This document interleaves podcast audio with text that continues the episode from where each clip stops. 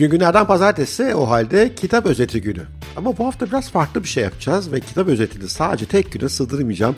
Önümüzdeki 5 güne yayacağım. Evet her gün bir kitabın özetinin 5 ayrı bölümünü sizlerle paylaşacağım. Kitabımız bu hangisi?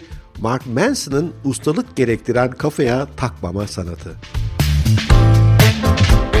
Okuyunca bana en iyi gelen kitaplardan bir tanesi oldu. Ben de çünkü kafaya takanlardan bir tanesiyim. Oysa Mark Manson'ın bunun tamamen boş bir çaba olduğunu inanılmaz örneklerle anlatıyor.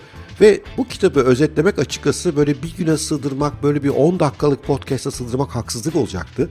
Zaten blogda yayınladığımız yazı da bir hayli uzun bir yazı oldu. Ben de onu size biraz bölerek paylaşmayı tercih ettim. Bu hafta boyunca pazartesi, salı, çarşamba, perşembe, cuma 5 günde kitabı tamamlayacağız. Böylece sizlerle daha sık buluşmuş olacağız. Umarım fikir hoşunuza gider. Fikir hoşunuza giderse daha ileride de bazı kitapları böyle uzun özetler halinde yazmayı tercih ederim. Evet, hazırsanız başlıyoruz. Ustalık gerektiren kafaya takmama sanatı Mark Manson'ın süper kitabı.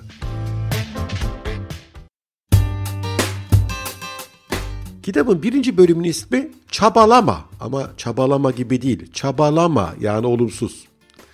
Bu bölüm mezar taşında çabalama yazan Charles Bukowski örneğiyle başlıyor. Bukowski eminim aranızda bilenler var. Ben de büyük hayranlarındanımdır ama alkolik, kronik kumarbaz, zorba, cimri ve en kötü günlerinde de şair olan bir adam. Ve aslında yazar olmak istiyor. Ancak yıllarca hangi dergiye, hangi yayın evine, hangi gazeteye gittiyse hepsi Bukowski'yi reddediyorlar. Yazıların iğrenç ve korkunç olduğunu söylüyorlar kendisine.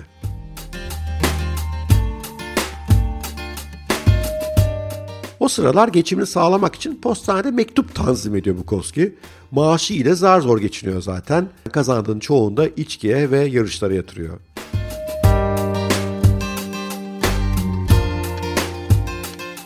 ...30 yıl böyle anlamsız bir hayat sürüyor Bukowski. 50 yaşına geldiğinde bağımsız bir yayın evinin editörü ona ve tarzına ilgi duyuyor. Editör ona bir şans vermeye karar veriyor. Bukowski'nin eline geçen ilk ve aslında tek fırsat bu. Editöre şöyle yazıyor Bukowski cevap olarak. İki şansım var. Ya postanede kalıp delireceğim ya da istifa edeceğim. Yazarı oynayacağım ve açlıktan öleceğim. Açlıktan ölmeye karar verdim diyor. Kontratı imzaladıktan sonra Postane isimli ilk romanını 3 haftada yazıyor. İthaf bölümüne ise kimseye ithaf edilmemiştir diye bir not düşüyor tam Bukowski'lik. Sonrası hepimiz biliyoruz yazar ve şair olarak büyük başarılar kazanıyor Bukowski. Popülerliği herkesin özellikle de kendisinin bile beklentilerini aşıyor. E hepimiz Bukowski gibi hikayeler arar ve şöyle deriz. Gördün mü bak asla vazgeçmemiş, denemeyi hiç bırakmamış, kendine inancını hiç yitirmemiş, tüm tersliklere rağmen inat etmiş ve sonunda muhteşem şeyler başarmış. E peki o halde Bukowski'nin mezar taşında çabalama yazması tuhaf değil mi? Bukowski tüm ününe ve başarısına rağmen mutlu değildi ve bunu biliyordu. Başarısının kaynağı da kazanmak konusundaki azmı değil, mutsuz biri olduğunu bilmesi, bunu kabul etmesi ve dürüstçe bunun hakkında yazmasıydı. Herkes size mutlu olun diyor. Diyor ki mutlu olmanıza gerek yok. Mutsuzsanız bunu kabul edin, bunu paylaşın, samimi olun, içten olun. Asla olduğundan başka biri gibi olmaya çalışmadı Bukowski. Onun çalışmalarındaki deha inanılmaz zorlukları yenmesine falan değil.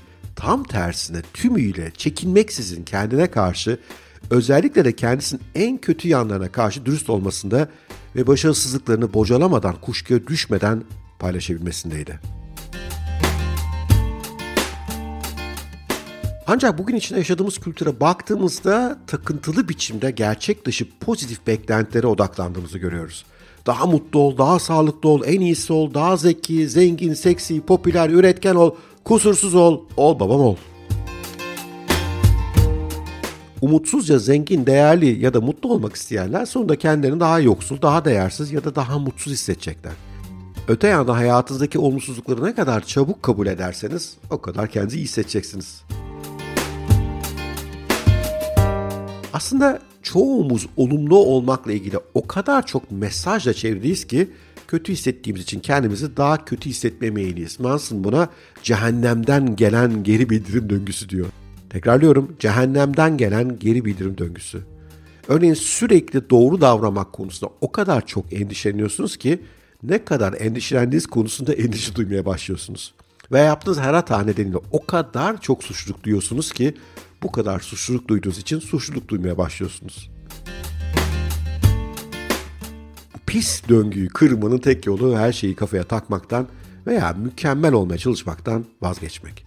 Geleneksel normları ve diğerlerinin fikirlerini kafaya takmaya bırakırsanız acıyı ve sıkıntıyı da kafaya takmaya bırakmış olursunuz. Bunun yerine gerçekten neyi umursadığınıza karar verin. Her şeyden önce de buna odaklanın. İşte bu kadar.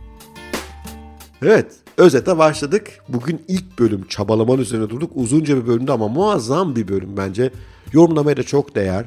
Ben kişisel gelişime inanan birisiyim. Kitabımın adı Haddini Aş. O yüzden Manson'ın bütün fikirlerine burada katılmıyorum doğrusu. Ama bazı insanların da aşırı kastığını, bazı insanların kendini fazlasıyla yorduğu inanıyorum. Onun yerine kendinizi güne kaptırmanız, yaptığınız işe kaptırmanız, sevdiğiniz şeylere kaptırmanız ve dürüst olmanız yararlı diye düşünüyorum. Ende sonunda da büyük başarı buradan geliyor. Bukowski'nin başarısı da buna muazzam bir örnek.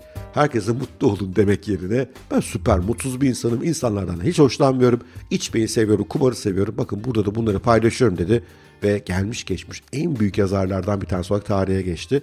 Herkes Bukowski'nin yolunu izleyebilir mi? Bukowski tabii olağanüstü bir yetenek. Onu alabileceğimiz örnek kısıtlı olabilir ama yine de Manson'ın fikrine bir kulak verin. Çabalıyorsanız aşırı ve bir türlü bir yere varamayıp bir de üzerine mutsuz oluyorsanız çabalamayı biraz azaltın. Evet, bugünkü bölümün sonuna geldik. Yarın kaldığımız yerden devam edeceğiz ve Manson'ın bu harika kitabını özetlemeye devam edeceğiz. Sevgiyle kalın, hoşça kalın, görüşmek üzere.